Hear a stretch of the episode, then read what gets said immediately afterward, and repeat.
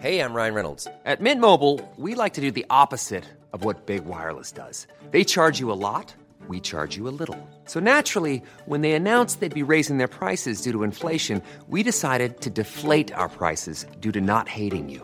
That's right. We're cutting the price of Mint Unlimited from $30 a month to just $15 a month. Give it a try at mintmobile.com slash switch. $45 upfront for three months plus taxes and fees. Promo rate for new customers for limited time. Unlimited more than 40 gigabytes per month. Slows. Full terms at mintmobile.com.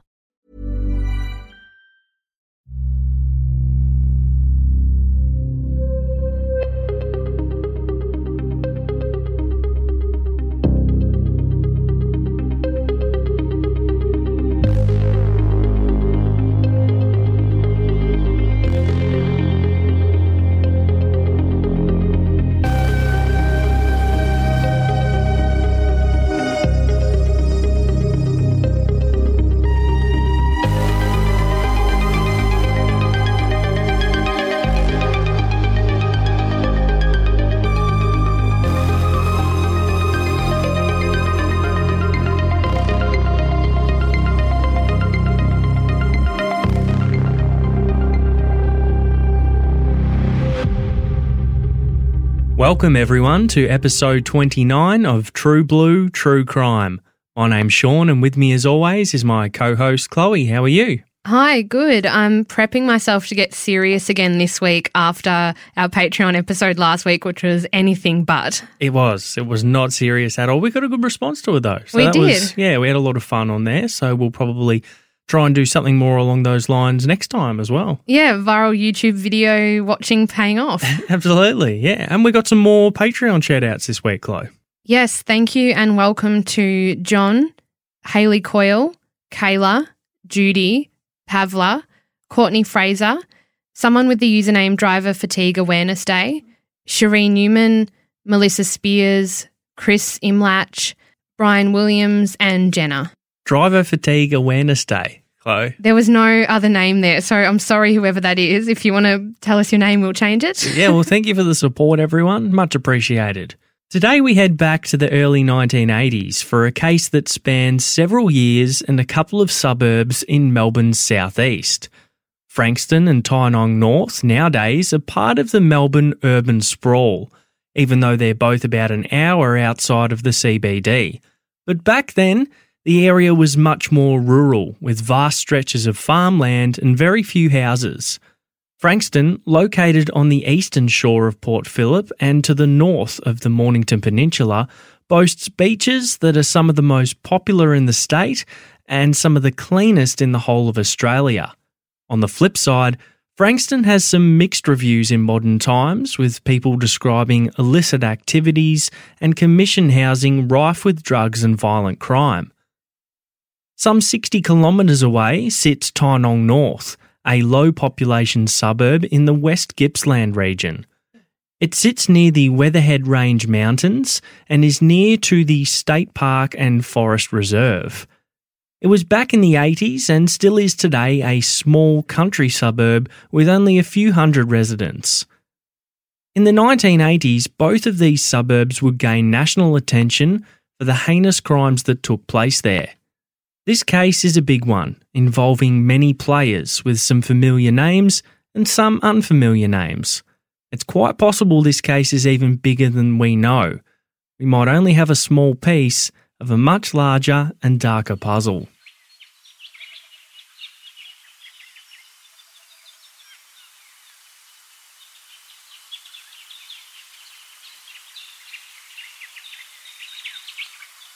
Sixth of December, 1980, around 2 pm. Graham Brenchley and Tom Luby were enjoying a day out together, a day of fox hunting near an old sand quarry. This area was in Tynong North, around Brew Road. The men had permission to hunt there. Fox hunting was probably a favourite activity of theirs, or perhaps one they did often. For Graham and Tom to be able to hunt any foxes, they first had to be lured out from safety and into the area where they were. To do this, the men dumped lamb offal, otherwise known as the animal's entrails or organs, apparently a delightful fox snack. They were along a secluded bush track near the quarry, but Graham changed course so he could follow a wallaby track. Unfortunately for Graham, what he spotted next was not a wallaby. It wasn't even a fox. It was a grey stocking, with toe bones sticking out of them. Then, the body of an older woman. Shockingly, he and Tom saw a second body before hightailing it out of there to contact the police. Not at all what Graham and Tom had been hunting for that day.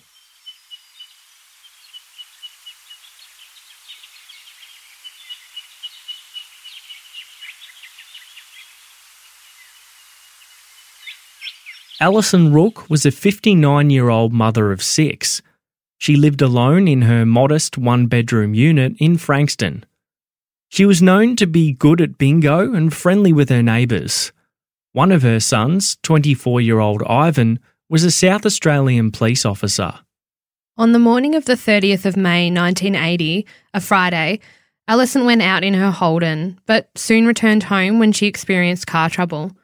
So she had had a coffee with a neighbour, who she told she'd instead be taking the bus to Frankston Shopping Centre, where she planned to do her grocery shopping at Ritchie's and pay her real estate agent, Wall Jones, for her property maintenance fees. She left for this bus around 11am and told her neighbour that she expected to only be gone for an hour to an hour and a half. It's believed that Alison arrived at the bus stop to wait for the transport that would travel along Frankston Dandenong Road the bus driver could not remember whether she got on the bus or not. There were alleged sightings of her with her friend, we'll call him Robert, at 11:30 a.m. playing lunchtime bingo at Bay City Complex. But this didn't match the timeline laid out by her neighbour. Another neighbour thought they had heard her in her backyard with a visitor between 5 and 6 pm that night, Alison had five bottles of beer in her fridge, more than what was usual for her, so it was theorised that she had been expecting guests. Beyond the alleged or assumed activities lay the reality. Alison's daughter, Elaine White, rang her mother several times during the day, as they had planned to watch Elaine's husband play with his band that night. But when she wasn't answering, she and her brother Kevin climbed through the window to find the home appeared undisturbed. The two sets of keys that existed for the house were not found. After hearing of his mother's disappearance, Ivan, the police officer's son, said, When I heard the news that she went missing, I had a feeling I wouldn't be seeing her again. Unfortunately, Ivan was right. On the 5th of July 1980, just 37 days later, an off duty police officer was walking his dog when he stumbled upon Alison's body in a shallow grave. It was located on McClelland Drive in Frankston partially hidden by scrubland, and was not wearing any clothing. She was only three kilometres from her bus stop. Police got involved and soon posted a $50,000 reward for information on Alison's murder. Bertha Miller. Bertha was a 73 year old who lived in Glen Iris for more than 25 years. There, she shared a house with William Ross, her brother in law. She was also the aunt of former Victorian Police Commissioner Mick Miller.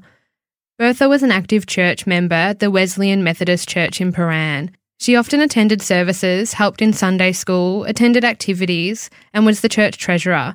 Her friends called her Beth, and she was said to be kind and helpful. On Sunday, the 10th of August 1980, around two and a half months after Alison Rooke's murder, it was around 10.15am and Bertha called out to her housemate William to say that she was on her way to church. She would be home late and would not be having lunch at home. Bertha headed off to a tram stop in Glen Iris to travel along High Street. A local shopkeeper saw her walk past in a knee length dark grey tweed dress, a hat, corset, and petticoat with matching handbag and shoes. She caught the same transport every week, where she would meet her friend, Jessie Moore, on the tram and they would travel together. That Sunday, Jessie didn't see Bertha, but assumed she'd just caught an earlier tram to attend some sort of church business. Typically, Bertha would ring Jessie on the Monday if she missed church the day before just to let her know. This time, the call would not come. She was gone. Police speculated that she never made it to the tram or even the tram stop.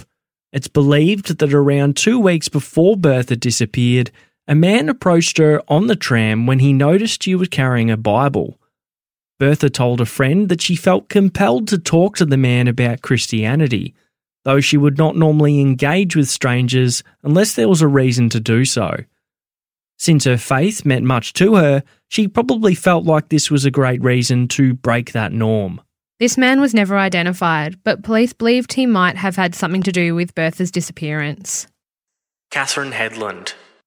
Catherine was a 14 year old immigrant from Lancashire, England. She arrived with her family in 1966 when she was just one.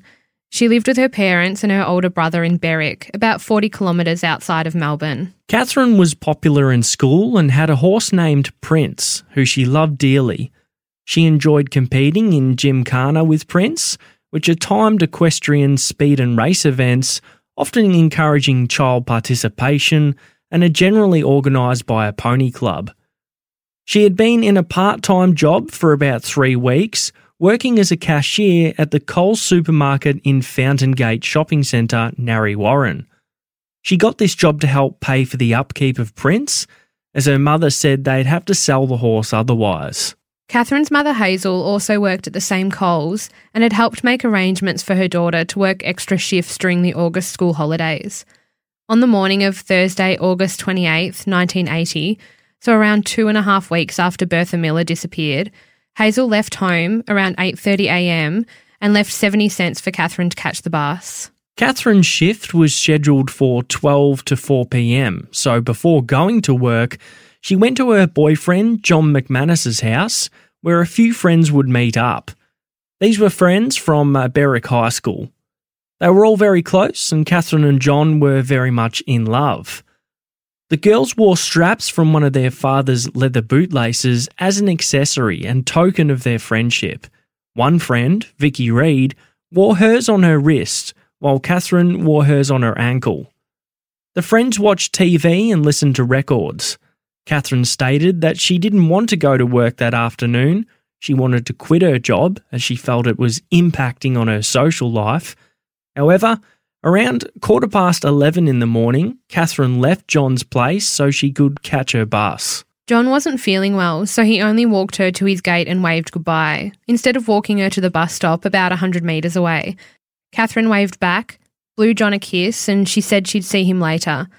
John wasn't to know right then that he wouldn't see Catherine again. She disappeared while waiting for her 11:20 bus, only a few minutes after leaving John's place. In the initial stages of police involvement, there were many alleged sightings of Catherine, some of which caused great confusion.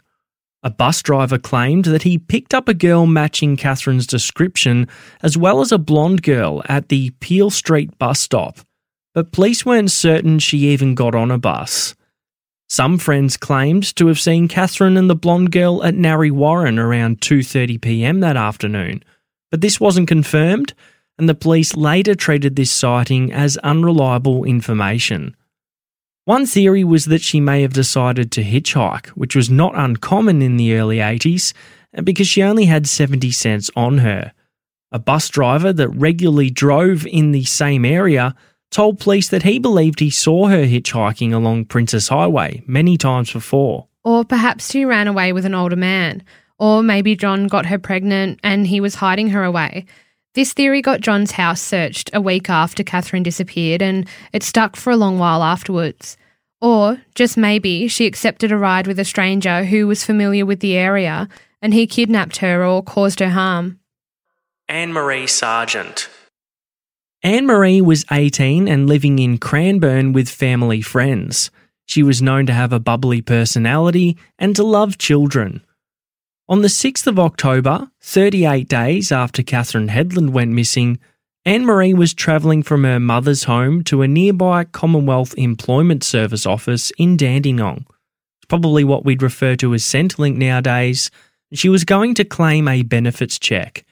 She also needed to visit the post office in nearby Clyde. Though she was unemployed at the time, she had previously worked at a toy shop, a poultry processing plant, and a supermarket and because she didn't have much money, she tended to hitchhike to get around.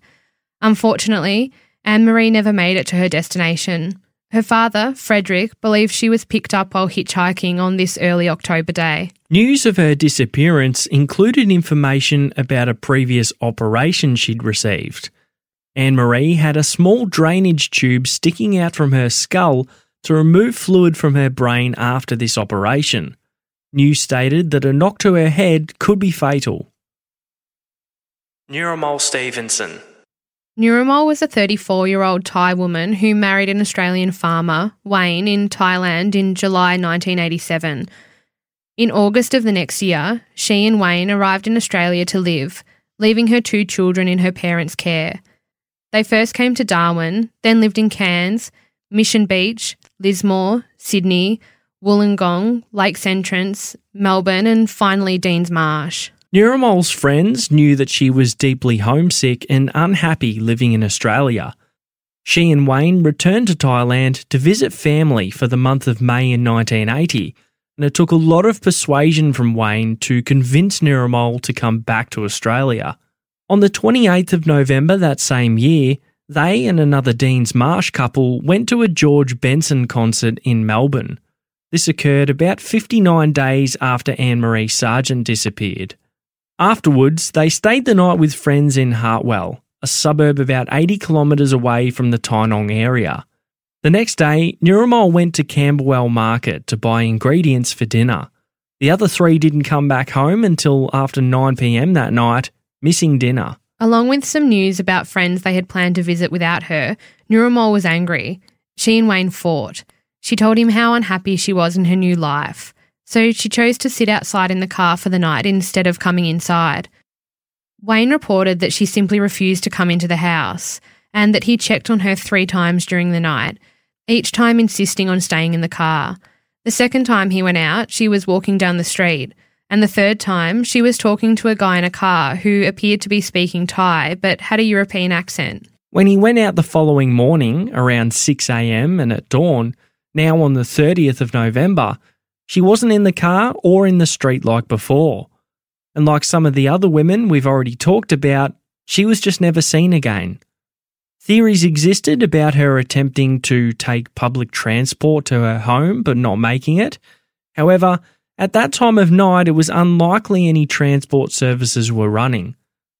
Other theories were that she was offered a lift by someone who harmed her or that she was forcibly taken. Three bodies found. Only six days after Neuramol was last seen, and we're back following the two men from the beginning of the episode Graham Brenchley and Tom Luby, the fox hunters who stumbled across two bodies near an old sand quarry in Tynong North. After contacting police about what they'd found, they would have no idea that officers would find yet another body while searching the area the very next day. As mentioned before, Graham spotted toe bones poking through grey stockings then another body on their hurried way out of the area. The toe bones would be found to belong to Bertha Miller, whose remains were only skeletal but were fully clothed. The second body would be identified as Anne Marie Sargent. Only her bones remained, except for the small drainage tube sticking out from her skull from the surgery that we mentioned previously. She wasn't wearing any clothes, but the tube helped police to identify her. Very nearby was the third body of Catherine Headland. Her remains were skeletal and naked, except for the leather bootlace strap around her ankle. She was identified by that and her three teeth that were found close by through the help of a specialist forensic dentist. Graham, one of the unfortunate men to come across this horrific scene, said that the bodies were covered with branches but did not seem like they were extensively hidden. He also said the killer would have had to have known the area really well to have found the spot. Because this area was covered in thick scrub, police had to use a scrub clearing machine to look for clues here. But clues were hard to find. No physical remnants like tyre tracks or footprints could be found, and the length of time between the women being murdered and the time their bodies being discovered was long enough that decomposition had well and truly taken effect and clues on each body were virtually non existent. So these three disappearances, which hadn't been connected before, were now clearly linked. More on this investigation later on. Joy Summers. Joy, aged 55, lived in Frankston North with her longtime partner William Cotter, referred to as Bill. Joy often shopped with Bill as he had suffered a stroke two years earlier. She herself had some memory loss and only partial use of her right hand. But on the 9th of October in 1981, around 10 months after the discovery of the three bodies in Tynong North, Joy decided to go shopping by herself, as Bill had had several medical appointments scheduled that day. At 7am, Joy ate her normal breakfast of toast, eggs, and coffee. She left her home after 1pm, leaving a note for Bill that said she'd gone out and taken the string bags. This marked the first time she'd ventured out alone since Bill's stroke. She waited at a bus stop on Frankston Dandenong Road the same road as Alison Rooke disappeared from, so she could get some lamb from the local butcher. She had $66 on her, as well as her bank book with about a $1,990 balance, as she was thinking about buying a television set for her bedroom. Several people saw her at the stop, but when the bus came at 1:20 p.m., Joy was no longer there. And by 6:30 p.m., when she hadn't returned home, Bill called the police. He was certain that Joy would not accept a lift from a stranger and that she was even scared of traffic.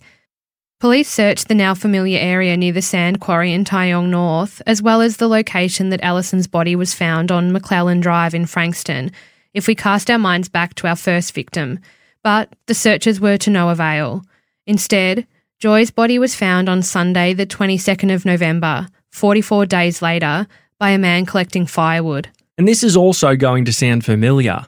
Her body was near the intersection of Skye Road and McClelland Drive, similar to Alison Rooke, and only a few kilometres from where she was found. Joy's body was also stripped of all her clothing. This happened nearly a year after Nirmal Stevenson's disappearance, and right around 10 months after the three bodies were found near the quarry, as we mentioned before. It would be nearly two and a half years later on the 3rd of February 1983 that another body was found. Two men pulled into the area, which was opposite a truck stop on the Princes Highway, as they needed to repair a punctured trailer tyre. One of the men, Barry Davis, who was a former VFL player, went for a short walk to stretch his legs when he saw a bone in the scrubland. This was approximately 50 metres off the road and on the opposite side of Brew Road from where Bertha, Catherine, and Anne Marie had been found. The bone was reported to police at the Warragul police station.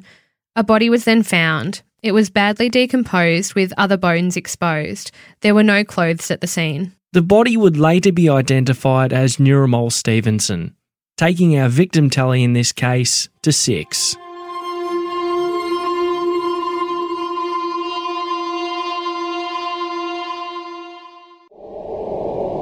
Hi, I'm Barney Black. And I'm Tara Saravan. And we do Bloody Murder. We're a weekly true crime podcast that focuses on some of the lesser known crime stories from Australia. And indeed around the globe. We're a comedy podcast with a dark sense of humour. But we're dead serious about murder and the people it affects. We find humour in some unexpected places. But never at the expense of the victims or their families. We've been described as the blue cheese of podcasting. Addictive, strong, and satisfying. And a bit stinky. I am not. You know you are. Bloody Murder Murder is available on your favourite podcatcher.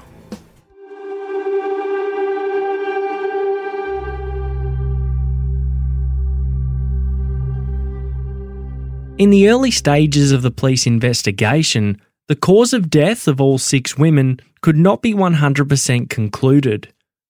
They believed that the most likely method was strangulation. Similarly, most of the bodies were stripped of both clothing and possessions. It's uncertain if this was a means to try and conceal each victim's identity or whether the killer might have taken them as a sort of trophy to represent their crimes. Another similarity between the victims was that they were all on foot, with most of them planning on using some form of public transport at the time they went missing. Some of them may have been trying to hitchhike. It was also suggested by police that the women likely knew or trusted their abductor because of the lack of witness accounts about seeing anything out of the ordinary or suspicious. Police set up roadblocks in the surrounding area to ask for information, with one placed near Bertha Miller's home. From that, they learned that she had accepted lifts from strangers before. This is despite her brother in law saying that she would never do that. And near the bus stop where Catherine Headland went missing, police set up a dummy wearing her clothes in the hopes of sparking the memory of witnesses who may have seen her or remembered any helpful information. Around 2,000 interviews were conducted, with around 11,400 pages of police notes taken, along with detailed coronial inquests. It's important to note here that the six women's disappearances and murders were not initially linked together until the three bodies were found near one another at the quarry. The bodies found in Frankston and Tynong North were originally treated as separate crimes. It was only later on that the similarities became apparent, and therefore police connected all six of the murders. Speculations. Some found interesting links between this case and the Truro murders that happened a decade earlier in the 1970s in South Australia, which we covered a few months back in episode 19 of True Blue. This was more conjecture, no official links have been made public by police, and we know that Christopher Worrell died in February of 1977. More speculation surrounded Nirrumal Stevenson being found in the same area, essentially across a nearby busy road. Some think this is a coincidence and that the Tynong North and Frankston murders should be treated as a separate set of crimes. In a detailed analysis by the Bureau of Criminal Intelligence, they said the same person murdered the Sand Quarry 3 and that there were marked differences to the other three. It stated that the person or persons who placed the bodies near the sand quarry off Brew Road, Tynong North, took care in a way he or they placed the bodies. Such care was not shown in the placement of the bodies of the other three victims. Evidence pointed to the fact that the murderer must have known the remote sand quarry area well and probably thought the bodies would never be discovered.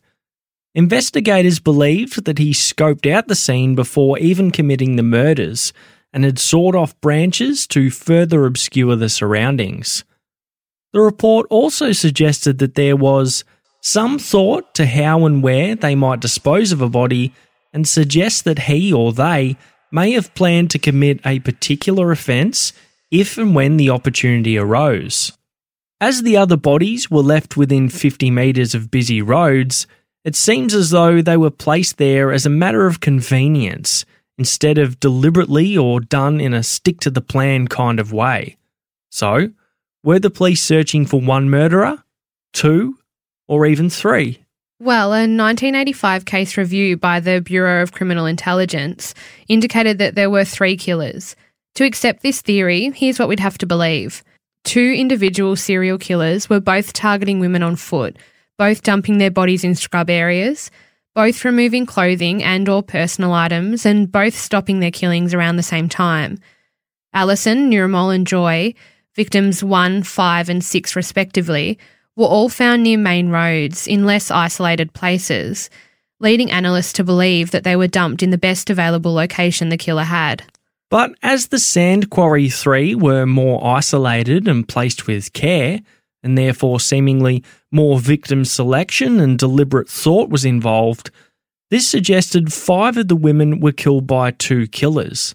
Then, as pure coincidence, Nirrumal Stevenson was left nearby, creating the possibility of a third killer. A coronial inquest was held at the Hawthorn Coroner's Court by Coroner Anthony Ellis for the four Tynong North murders. And on the 12th of June 1985, his findings were released. Upon hearing the evidence, he found that there were great differences in the ages and social backgrounds of the four victims. He also found that he was unable to decipher how, when, or where the women died. Because of this, he had to return an open verdict. Around eight years after the murders, police received typed letters, and the family of Catherine Headland received a handwritten Christmas card talking about the crimes. The card, from December 1988, boasted these murders would make the Truro murders in Adelaide look like kid stuff. The card read, I hope in writing you I do not cause you or your family any stress. I can comprehend the pain and agony you have endured to lose a loved one, Catherine, not knowing when or if the perpetrators, singular or plural, will ever be caught. Well, the new year may be a good year for you. Things may unfold. The name of the perpetrator, whose deeds make Truro look like kid stuff. P.S. I'll keep in touch. Sometime in the new year. A non friend. There were spelling and grammar issues throughout the writing. Then, a letter postmarked the 1st of May 1989 was sent to the then Victorian Police Chief Commissioner, Kel Glare. The typed letter, which also had spelling, grammar, and punctuation problems, contained the following Is the Tynong file gathering dust? Did you know you were dealing with a mass murder in a scale that's never been seen in this country? Went on to mention that police never found Catherine's sterling silver bluebird earrings or Bertha's brooch, information that had never been released to the public. The writer went further to ask if they had reached a dead end and asked if they needed help. Police were able to trace the typewriter the letter was written from back to Pentridge Prison. Police investigated the lead and were reported to not believe that the typist and the killer were the same person, and that the typist apparently stated he just wrote them because he was feeling empathy for the victims' families. One of the letters alleged another victim, who was later discovered to be unrelated to this series of murders, so that further cast doubt on its validity. Interestingly, it was also reported that a notorious serial offender was also housed in Pentridge at this time, and his name has come up on the person of interest list in this case. We'll get to him shortly. In 1990, the Bureau of Criminal Intelligence chose to re examine these cases. This investigation became the end to the three killer theory. The coincidences in location and MO were just that too coincidental. It's not likely that two separate killers had the same MO in the same area and at the same time. They found that it was probable that the same person was responsible for murdering all but Narumon, as they didn't have enough facts to draw that conclusion. Police analysis concluded that there is nothing to suggest that the offender or offenders selected their victims because of specific characteristics common to the women. It appears that each of them was selected at random. Who they were were not criteria for their selection, but where they were. This analysis also suggested who police felt was the best suspect, but we'll come back to him later. Eight years later, in 1998, a task force was created known as Operation Lyndhurst, which was headed by Detective Senior Sergeant Clive Rust. It was instigated by Mick Miller, who was the previous Victorian Police Commissioner, and he'd retired in 1987. His aunt was Bertha Miller, one of the victims, as we said, so he didn't want to interfere with the investigation at the time. However, upon his retirement, he dove headfirst into the case. He even theorised that the murderer could be one of his distant relatives. He wanted police to re examine the man's alibi. Miller approached the Chief Commissioner at the time, Neil Comrie, about his distant relative theory, and Neil agreed to reopen the case. But this wasn't easy, because it was now 1998 and the crimes were committed in the early 80s. Officers involved in the original investigation had moved on to other work or had retired. Some of the witnesses had died, and others had difficulties remembering back that far. Facts and the suspect in the case were sent to international serial crime experts in Canada and the US to conduct crime profile examinations and criminal intelligence reviews. Their results supported the same main suspect that police already had. His details were released to the media in 2001 without naming him, as he had been interviewed by police many times. Theories. So, before we get to the list of suspects, we'll briefly cover some of the theories swirling around, both initially and later on in the investigation. Early on, a theory popped up that the killer was a man dressed as a woman to lure his victims. This was based on calls from women to police hotlines that mentioned spotting a taxi driver or man dressed as a woman. A newspaper at the time even stated the police were looking for such a man. A fully padded bra was in fact found in the original search of the Tynong North location, which did not belong to any of the victims. Was also of a type that men would often use to disguise themselves as women. That's a thing, apparently. Another theory painted the killer as being driven by sexual motives since the bodies had been found naked.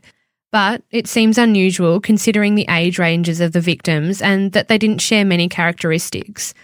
Later on, thoughts were that the killer really did select his victims at random, with the one connector being that the women all accepted his offer of a lift.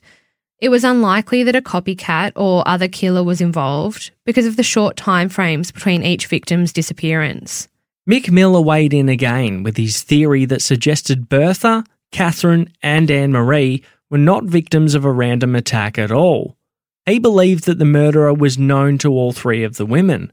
Further, he thought that Catherine and Anne Marie were molested and then murdered. But he thought that his Aunt Bertha had been wrongly chosen because the killer thought she was wealthy, which seemingly she was not, and then killed her to keep her quiet. If the single killer theory is correct, in light of the murders happening so close together but suddenly stopping, perhaps something happened to the killer like him being imprisoned on another offence, being hospitalised, or dying close to that time. We don't really know why he stopped. And I suppose you'll be able to see where we're going with these details now. This is not a case we'll be able to wrap up with a nice, tidy bow at the end. This is an unsolved case. So now, we'll begin looking at the list of suspects and persons of interest. Taxi driver. Our first unlikely suspect was a taxi driver. Numerous sources gave descriptions to the police that pointed towards a taxi driver that may have been involved. It said the person was seen in the area, but police eventually tracked them down and they were cleared of these murders, but were charged with some other unknown offences. Robert. Then there's a man we'll call Robert. He was said to be a close friend of Alison Rooks, and we mentioned him towards the beginning of this episode. Some thought that he and Alison were playing bingo together, but oddly, Robert was never identified, even after police released a photo fit to the local newspaper. So he remains unknown and subsequently uncleared to this day. Wobbly Wheel Bandit. Now we come to the so called Wobbly Wheel Bandit, a weird nickname to be sure. This suspect was brought up by Adrian Tame on the TV series Sensing Murder. Tame said that it could be a driver who would motion for women to stop and then tell them that their back car wheel looked wobbly. He would offer to help the women fix the car and then, when under the car, would look up their skirts. Classy. Tame said that, in one case, the bandit was charged and convicted of rape, but was eliminated in this murder investigation. Miller's relative. And now we're on to who are considered to be the three persons of interest in this case, much higher on the police radar than those prior.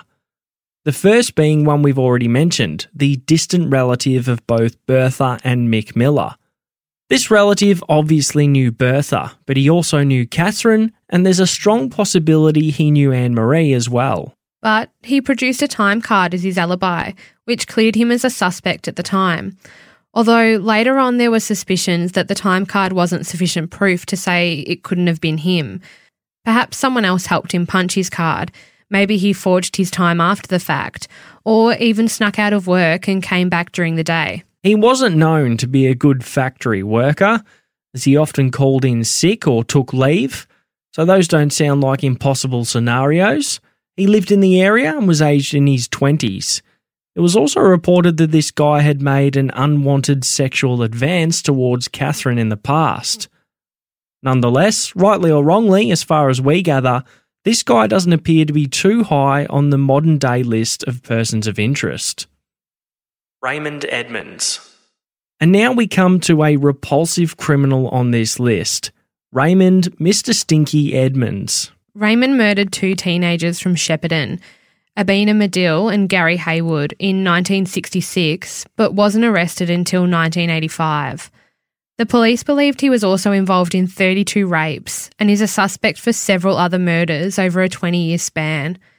Raymond has refused to speak to police, but has allegedly told a fellow sex offender in prison that he had killed dozens of women and that, if I told them everything I've done, they'd neck me. The Casefile podcast, in their coverage of this case, noted that one of these typed letters we mentioned that was sent from Pentridge to police indicated the writer knew Raymond Edmunds and said he'd made self incriminating comments, implicating himself as the killer of at least one of the Tynong North victims. Raymond lived and worked in the area of the murders at one stage, around Chelsea Heights, I believe, so it's thought he would have been familiar with the locations involved in this case. He'd also been sexually abusing his teenage daughter at this time, too. But by April 1980, he had moved to Singleton, New South Wales, so was not considered a very strong suspect as he wouldn't been living in the area at the time of the murders, assuming they're all linked to one offender, of course. We'll put a pin in the case of Raymond Edmunds because we're going to talk about the notorious Mr. Stinky in more detail next week.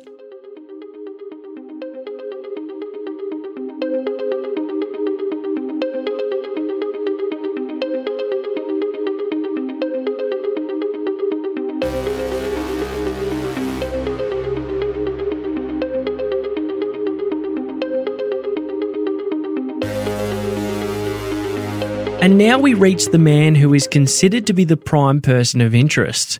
This has been said by the police and by the man himself to the media, despite court orders being in place to suppress his name.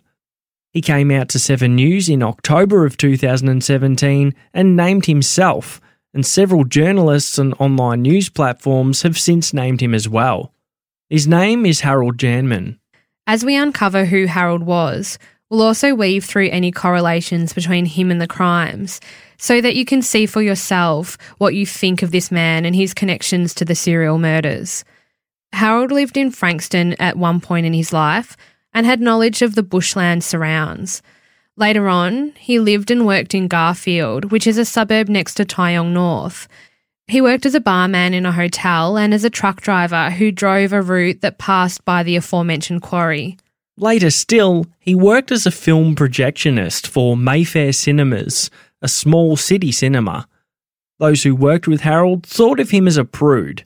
He was known to turn girly photos towards the wall instead of having to look at them. He thought they were offensive. With types of men like him, I guess it's somewhat unsurprising yet extremely hypocritical that he would denounce this sort of sexual content in public, yet frequent sex shops and solicit women on the side. He also worked as a bus driver for children with special needs, taking them to and from school around 2000 2001. But he eventually had to leave this job after he failed an eyesight test. It's been reported that Harold was a devoutly religious man. He attended a strict fundamentalist church in Melbourne's Outer East that believed the more mainstream Christian denominations had strayed from the true teachings of the Bible. But members of this strict church felt weird about Harold, with one person quoted as saying, He was a strange man who used religion to disguise another side to his personality.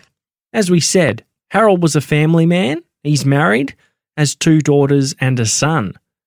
Harold and his wife, Vivalisi, had been married for more than 30 years, though we're not sure if they were still together at the time of Vivalisi's death at the age of 73 in 2006. Years before the Tynong North and Frankston murders, Harold was charged with the offence of soliciting for the purposes of prostitution. As we said just before, he frequented local sex shops and he also filled out sex advertisements in underground magazines, saying that he only wanted to watch. Then, after the murders, in August of 1997, Harold was arrested during a gutter crawling clean-up operation in St Kilda. Then, just a year later, in 1998, he was arrested again in St Kilda for approaching a woman for sex, or shall we say, an undercover police officer. At the time, he was 65 years old and well dressed in a suit and tie. During that police sweep, 70 men were picked up along with Harold. When a journalist interviewed Harold in 2005, he asked him whether he had any prior police convictions. Harold appeared agitated, arms crossed, and nervously stepping from foot to foot. He said, I do not believe that I have ever been charged by police for anything. I do not have any recollection of being charged by police. While he mightn't have believed or recalled it, the facts remain. After Joyce Summers' body was found, a series of reports were made to police about a man in a black panel van who offered lifts to women in the area. At least four women reported this, also saying that when they rejected the man, he would act upset. Police identified the van as being belonging to an independent cinema in the city, and it turns out Harold used this van during his employment. This van was impounded and thoroughly examined, along with Harold's house. He said that the van had not been cleaned in months, though no evidence was found to link him to the murders. Police watched him day and night until it was called off after four months. Harold admitted that he often offered lifts to women on the Frankston Dandenong Road, but said that most people do not accept lifts from me, and I would say my success rate is about 2 to 3%.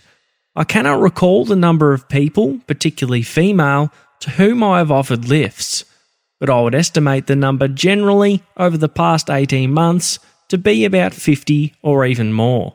He would pick up both males and females and specifically mentioned mainly driving elderly women if they agreed to get in his vehicle. As his defence, Harold claimed he didn't know why he offered lifts to people, and he didn't know why the majority of them were females.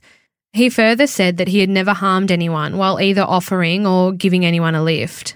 He went on to say that it was just to be friendly and to have someone to talk to. Some women have to wait at the bus stop for a long time, and I help them by giving them a ride. You never know what will happen next. All the schools have got drugs in them now, and the young kids are causing trouble.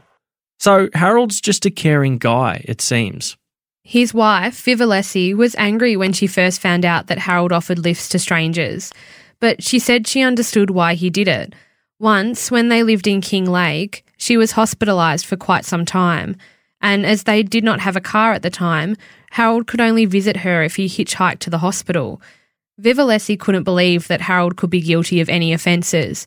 She simply thought he offered lifts to return the favour for the lifts he got earlier in their life together. Both Alison Rooke and Joy Summers disappeared between 11.30am and 1.30pm on the 30th of May 1980 and 9th of October 81 respectively. They both disappeared on a Friday, when Harold only worked the afternoon shift from 4pm to 2am. Police asked Harold if he had offered Joy a lift, to which he replied, Sir, I may have, I honestly may have. But if I did, I didn't kill her. I wouldn't do anything like kill anyone. We know that several women reported the man in the black van, which they claimed was on Fridays. To one woman who rejected the offer of a lift, the man said that she didn't know what she was missing, and another woman said that black van was parked outside her home. When she rejected the offer, the man got upset and turned his car around, angrily screeching his tyres in the process. At the time of the disappearances of the women from the sand quarry, Harold was often seen parked outside a friend's home in Garfield. He was spending a lot of time away from home just then as he and Viv were having marital troubles. Around 1.30am on the 21st of October 1981, two detectives interviewed Harold at the cinema where he worked. Joy Summers had been missing for less than two weeks, and they wanted to ask him some questions. Around 12 hours later, Harold rang police to tell senior detective John Keeley that he had an alibi. He alleged that the day in question he drove to Frankston Bank with his wife to withdraw some money. His wife corroborated this alibi. But the bank manager told police that no money was withdrawn or deposited into Harold's account that day. There was, however, a withdrawal the day before, but it was a different branch, some 20 kilometres from his house. Another alibi given for him seemed to hold more weight when up against the timeline for Catherine's disappearance. The record of his work hours showed that he was working that day. As he worked opposite shifts to his boss, he kept records of the hours he worked to show his boss that he was there. Some suspicion has been cast on those records, as it's thought they could have easily been forged or manipulated, but nothing along those lines has been confirmed. Harold further cooperated with the police and showed them where he often stopped to give or offer lifts. He identified nine different stops, including two where Alison and Joy would have been waiting. But Harold was far less forthcoming when police began asking him questions. For example, police asked if he knew where Skye Road was. He responded that he had never heard of it. Curious, as his workplace was just off Skye Road. But Harold later claimed that at the time of the police asking him that question, he was sitting in the back of a police car on the way to the station and they were firing a lot of questions at him. Also, when they drove past Skye Road and he was asked, he was looking in the other direction, so claimed that he didn't know it. Then, police took him to the location where the bodies were found. In that area, Harold became visibly nervous and sweaty. He walked around, as the police had asked him to, but never walked in the immediate vicinity of where the bodies had been lying. As we know, much of the site had been cleared of bush and scrub during the investigation, and investigators said that without prior knowledge, one wouldn't be able to tell where the bodies had been. So, did Harold really not know where he was walking and coincidentally avoid the right spots? Or did he know the area so well that he purposely avoided them? Well, the police were pretty convinced that Harold was the killer. One officer went as far to say that he thought Harold appeared ready to confess, falling in a bit of a trance while chanting religious mantras. But when he snapped out of it, he was back to speaking in a controlled way and denied being involved. Apparently, this happened many times over the decades. It looked like Harold was about to spill it all, but then bit his tongue. When Harold was initially identified as a suspect in the Frankston killings, he got legal advice from his solicitor, who told him not to comment when police interviewed him. However, three days after his first interview in December of 1981, he took himself down to the Frankston police station at 7pm and asked Senior Constable Michael White, You know, I was brought in about the two murders in Frankston. Well, why haven't I been asked about the five murders instead of two? When the senior constable asked him which extra murders he was referring to, Harold replied, The ones in Tynong. Now, this was looked at as being suspicious at the time because it was not publicly known that there was any link between the two sets of murders.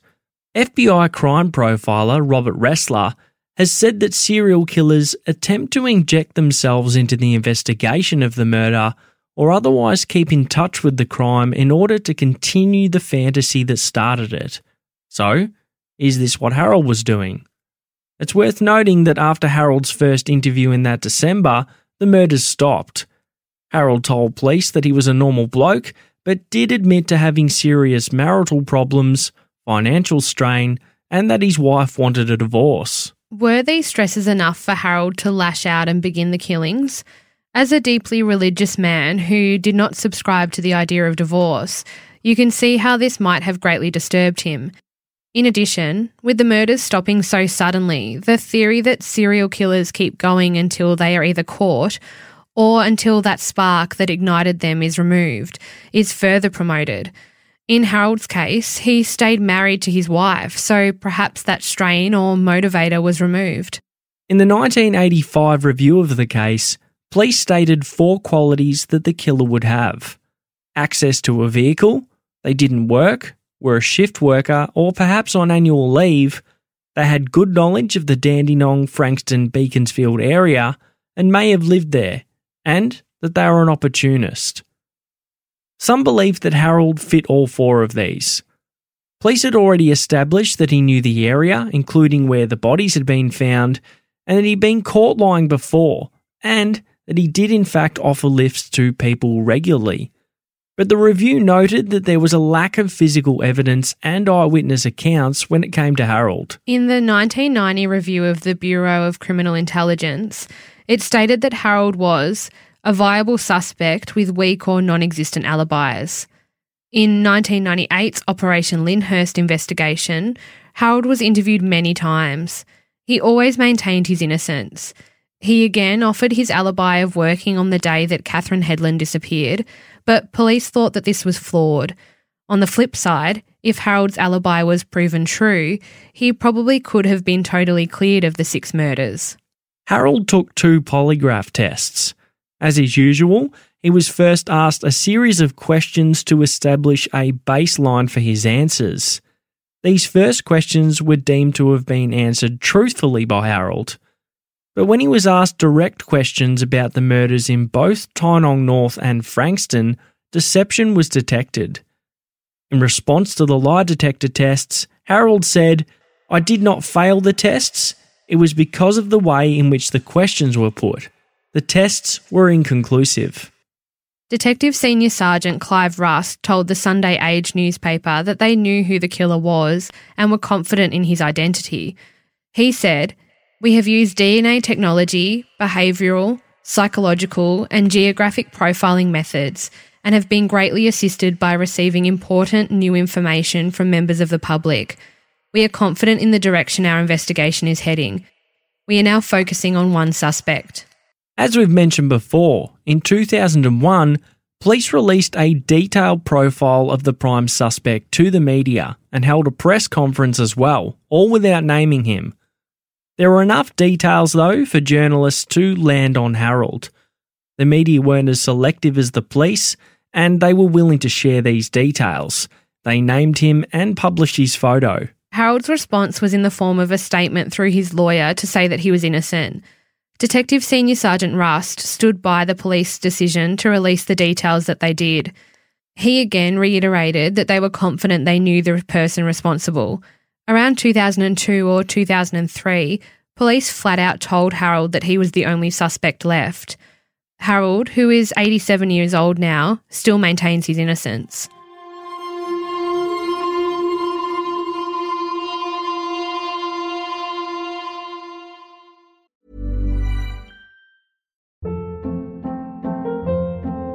Hold up. What was that? Boring. No flavor. That was as bad as those leftovers you ate all week. Keke Palmer here, and it's time to say hello to something fresh and guilt-free. Hello Fresh. Jazz up dinner with pecan-crusted chicken or garlic butter shrimp scampi. Now that's music to my mouth. Hello Fresh. Let's get this dinner party started. Discover all the delicious possibilities at hellofresh.com.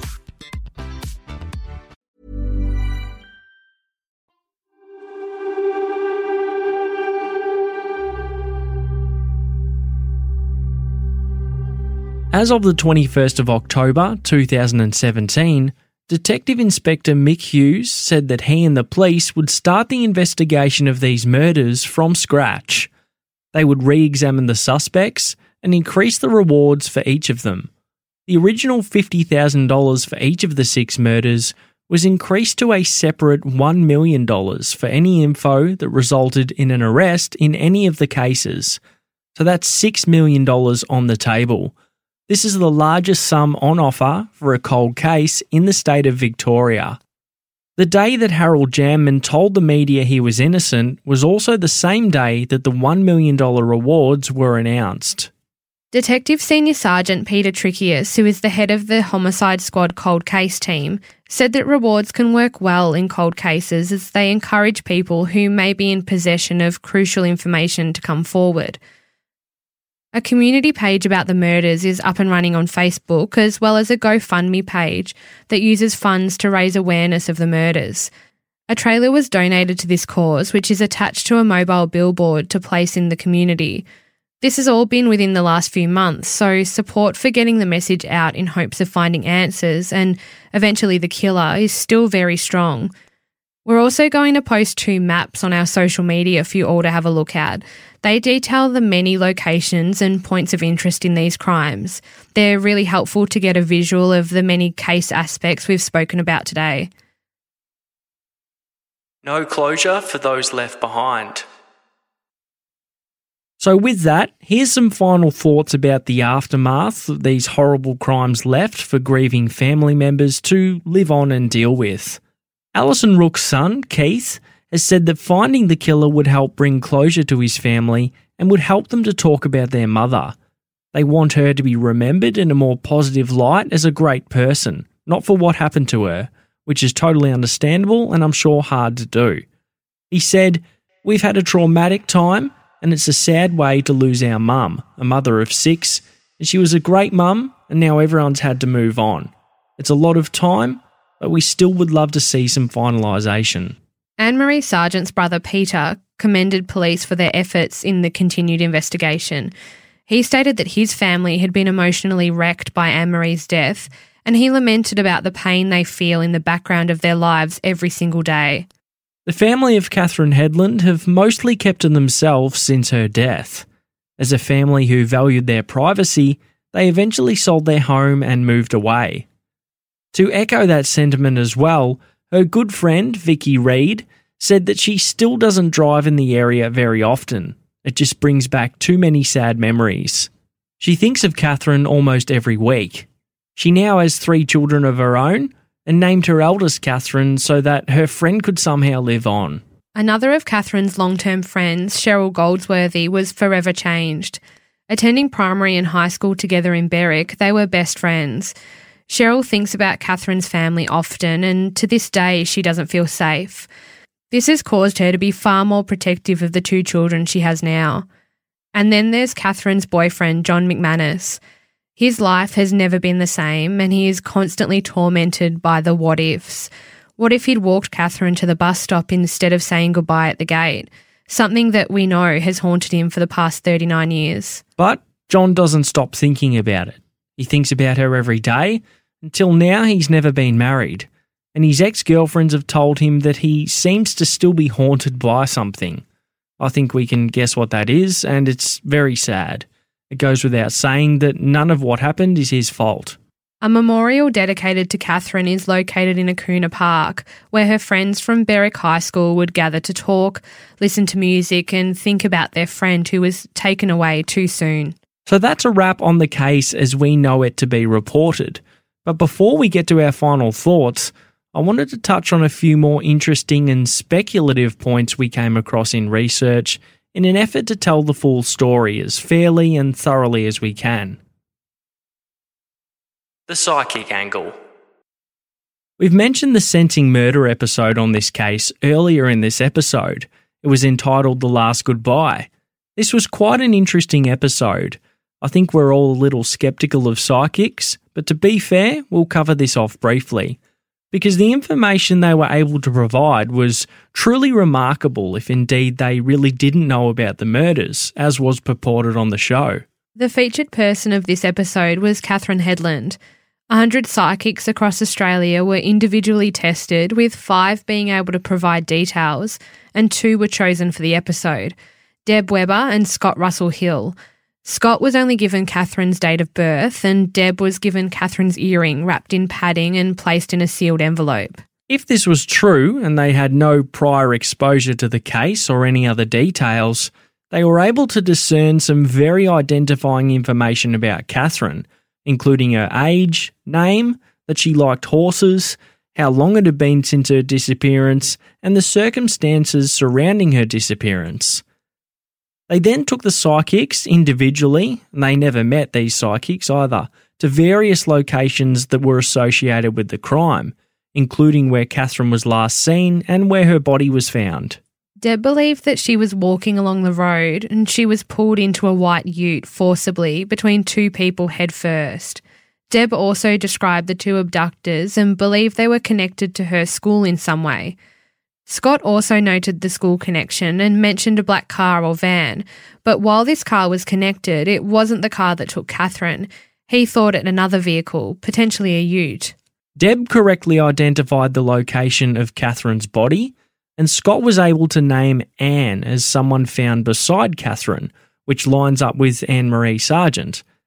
Deb described one of the suspects as being stocky with a goatee, but noted one was older and one was younger. Scott suggested these guys were workers from the nearby quarry at the time. Both psychics believed there were more undiscovered victims' remains in the area. Scott believed that there were three different killers, contradicting the most recent coronial and police opinions. He also identified some other possible victims connected to the location. One he was quite sure about, and that was a young girl with blonde hair and a fringe who had a West Australian connection named Sophie. But generally speaking, when it came to Catherine's murder, Deb seemed to be very tuned into her specifically and relayed a lot of staggering information about Catherine and her case. Scott was more broader in his summations, which he described as energies and people sort of stepping forward into his field of view, and was able to provide much more about the case as a whole, including other victims and potential perpetrators. Potentially linked. So I looked up the AFP missing persons register. There was indeed a young woman named Sophie Woodman who was last seen on Friday, March the 22nd in 1980, an eerily similar time frame.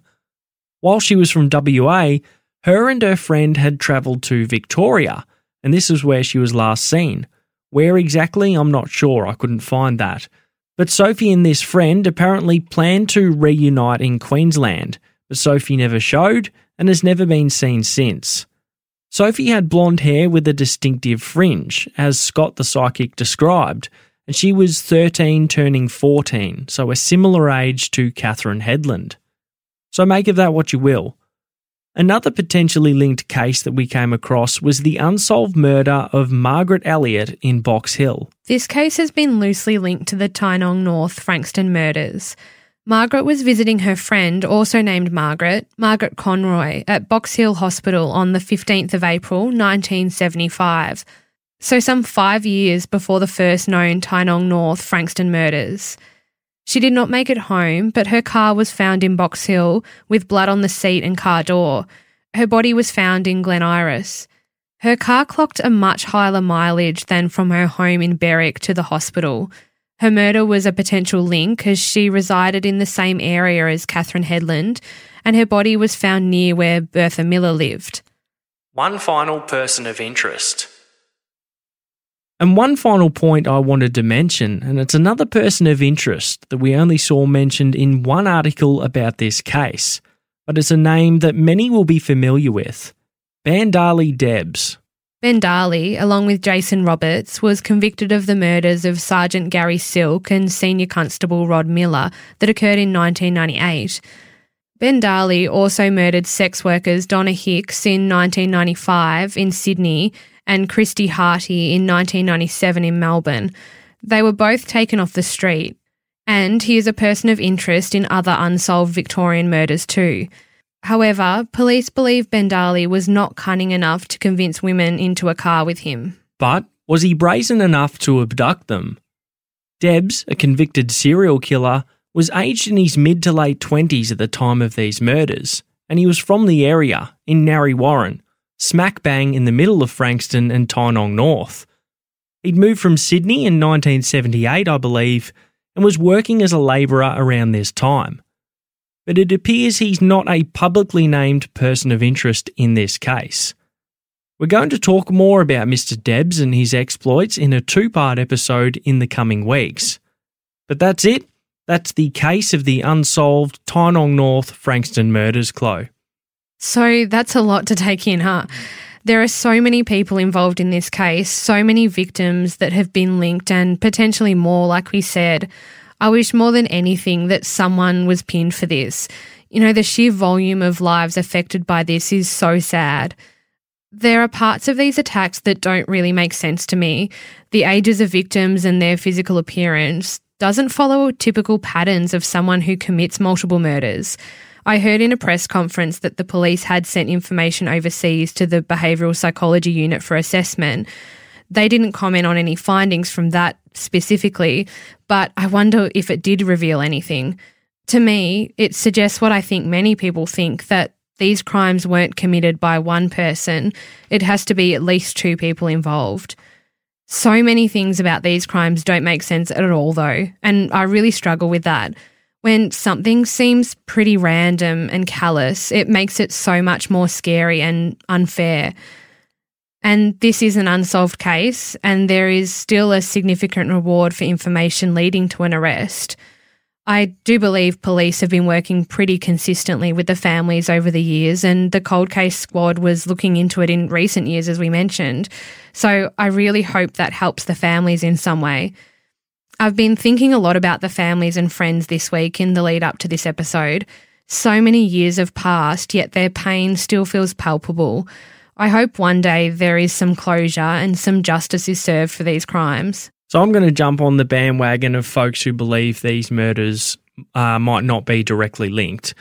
I think there's a possibility there's more than one perpetrator.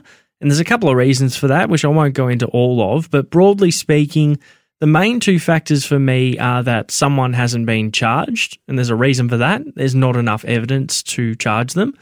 And I think there's not enough evidence because what happened at some point was that evidence was being looked for to support a theory or contention and not the other way around, gathered and laid out and letting the evidence tell its own story. This probably happened way back when. So the problem then became twofold. The investigation hit a wall, but I also think we stopped looking outside of the sphere that was known, and subsequently, we don't have all of the puzzle pieces here. And I think there's a good chance more crimes were committed by this offender or offenders, that they haven't been linked, and that there's potentially more bodies out in that bushland in Tynong North that haven't been discovered. We've said this before, you know, it's almost easier to box these things up in a neat little bundle to label them as a series of serial killings. One deranged lunatic did this, then stopped for whatever reason. It was isolated. You know, we can all reason with that and sort of sleep at night, but it's not always that simple. And the thought that it's too much of a coincidence for two or even three killers to be operating in a similar region at one time, hell yeah, it's a coincidence. It's a huge one, but it's happened before and more than once.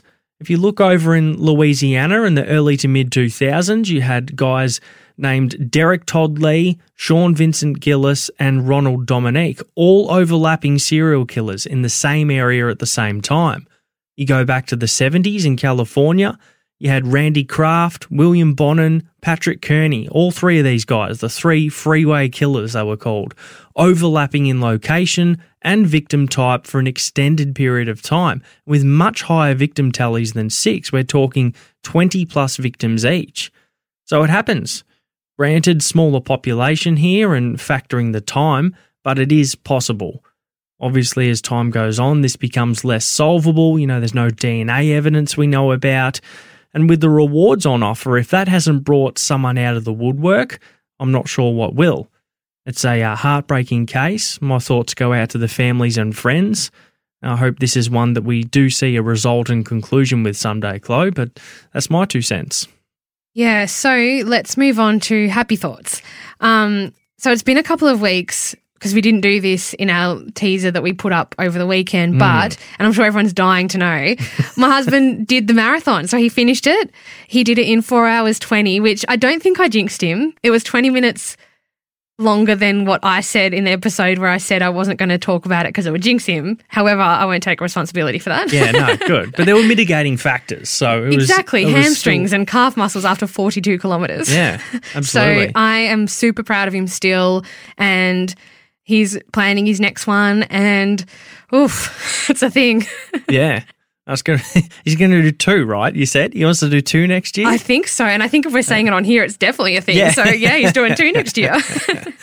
awesome. What's No, yours? Well, mine is actually um, to do with our house. As you know, we're building a house at the moment. It's sort of getting to that point where it's a house now. You know, Exciting. yeah, you know, we're seeing all of the. It's not just a concrete slab. That's it, or a frame, or you know, there's walls, there's stuff going in.